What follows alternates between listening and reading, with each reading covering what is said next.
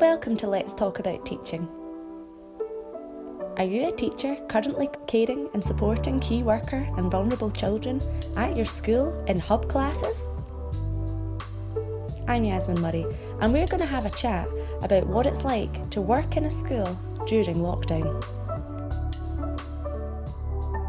I think the most important thing to really discuss first would be this issue of hub, the word that we're covering the hubs. So obviously before, in March 2020, when we had our first lockdown, all of the schools were closed except from approximately three or four schools in every local authority area. So these schools were covered by all teachers from different schools and they were called hubs. We're in a situation now where actually every single school in Scotland is open. Every single school in every local authority area is open and they are caring for their own key worker and vulnerable children in their actual school. For example, my primary school's in a very busy town. The population is high. We do have lots of kids in our school just now. So I had the pleasure of being in last week. We have 46 kids currently in our primary school. That's out of a total usually of 370. Now it's, it's not very high, but it is still significantly high that we have three classes. We have three classes, we have two teachers and an ASNA, a classroom assistant or support assistant in each classroom. SMT are also in the building. We still have catering staff in, we have cleaners, we have the janitors. Everything is heated by the entire school. The council are obviously paying for that in every school. I think it really is becoming a problem because we're calling it hub schools, we're calling it hub classes, but actually this means every school is open and every school is homing their own key worker and vulnerable children in their local and normal school. This really puts teachers all across Scotland in a situation where, yes, they are working at home, they are doing remote learning online, Google Classroom, Teams, whatever the forum is they're using, but also they're expected to cover key worker and vulnerable children care in school. So, for example, in our school, I think we're quite unique. We did it on a volunteer basis at the start, but obviously we're a whole month in now. It's turned February yesterday, so actually, it's not really working out very fair if you find that someone's in a class five days a week and if other people in the staff are at home because we are all now accountable having the children in our own schools and I should include business support in that, you know, nurseries that we have attached, these things are still open. We have a position where most schools are on a rota. For example, if you have 18 staff in your school, they'll take a day each and they'll do a turn and they'll work it around and it'll go back in that system. For the children, that's pretty mad. The children that are the key worker and vulnerable children in the school, they have a different teacher every day, they have different support assistants, they have different routines. The expectations that are set are totally different by every teacher because we have different patterns, different pedagogies,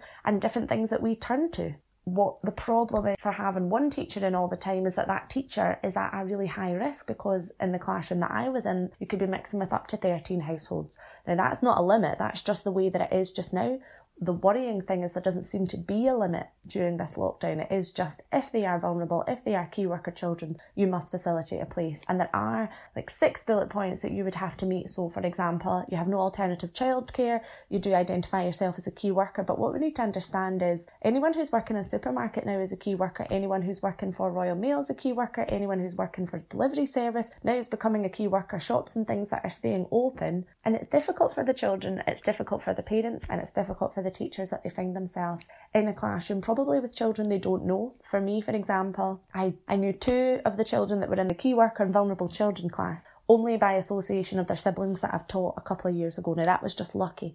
What I found really difficult was setting expectations, social distancing, trying to keep up the hygiene measures expected. It really was difficult because we walk into a situation where the children are being told they don't really need to social distance from themselves, but we are being encouraged to keep them in class seating plans, restrict their movement, no soft furnishing, no down on the carpet, no group work, nothing at all that would allow a transfer of the virus, which in one hand I understand, on the other hand you think, well, we're also sending these children into the dinner hall to sit together, they're all at a table right next to each other, and that situation facing each other for more than 15 minutes while they eat when they go out into the playground at break and for the Daily Mile, they're allowed to run with their friends, they're allowed to be together. But then we put ourselves back in a classroom situation, it's very difficult to manage. One thing I was quite surprised about was that the children all had IT provided by the school. That was very difficult because then you had a situation where you had 13 kids, all from different classes, all doing different tasks online, all needing help to sign in know their passwords. I understand that these are things that we have gone over, class teachers have gone over with the kids that I had in, but these kids have forgotten, and some of them, the ability levels are, are different. You know, not everyone can spell their second name, particularly if it's not something you've been practicing, and not everyone knows what year they arrived at the school, which is the GW code that associates the child's email and how they log in and sign in to access all their resources online. I have to say, and I'm apologies in advance to the colleagues, I know they're working so hard to put so much online in Google Classroom. We really have upped our game. I think parental expectations, HQ expectations, Scottish Government expectations, management expectations all increased with this video learning. The children should see you and hear you, and you should be able to use a range of approaches to interact with the children and make sure they are given variety and choice across the subjects. Yes, we're moving on with topics. Yes, we're moving on with new concepts. We're doing everything as we would have in school but that's pretty mad because we're not actually in school. And what we find is the children are at home and the children, the key worker and vulnerable children that I had in class, when they turn on that laptop and they start scrolling through the work that's been assigned to them, they have absolutely no idea what's going on. They have no idea what they're looking for. They're not confident how to upload it. When they're in school, we don't actually have the facilities to take photos of our work and then upload it.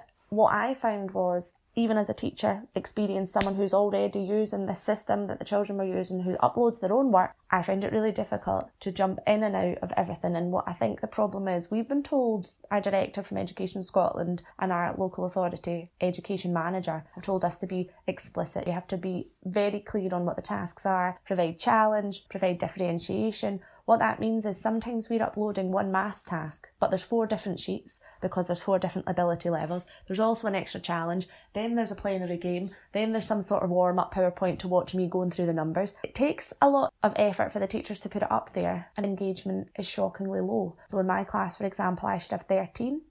Every day I have two two very reliable boys, and thank goodness for them. Their mum is working so hard with them, and they also have a volunteer support from Barnardo's helping them. On a good day, I have five out of 13. You know, I'm pushing on with concepts, I'm pushing on with topics and moving through the curriculum.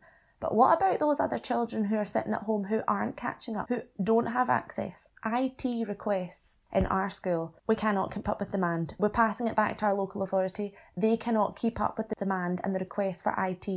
We have families that possibly, you know, they have four children. They need more than one computer. They cannot access and facilitate this time all at once everyone's doing different work.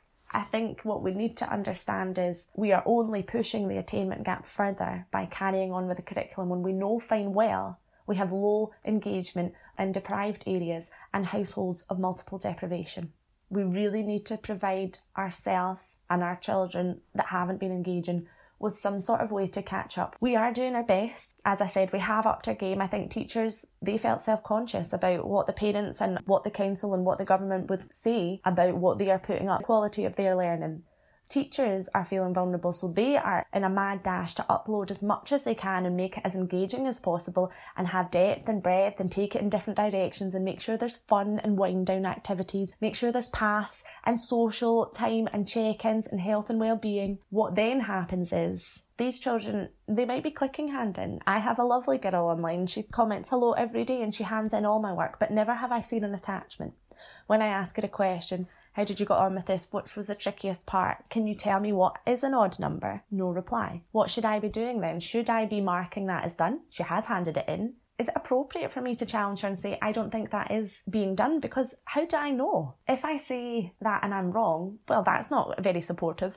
That's not going to promote a growth mindset. That's not going to help her in her learning journey. But on the other hand, if I don't challenge and I keep marking this as done and I give her her marks online, then actually what is she learning? Some of you might know this. Some of the teachers are in a situation where planning and going forward as well as trying to teach and support their own children that they have in their house doing remote learning. We have some teachers that are having to actually go into schools to film, still going in to get resources, still going in to check planners.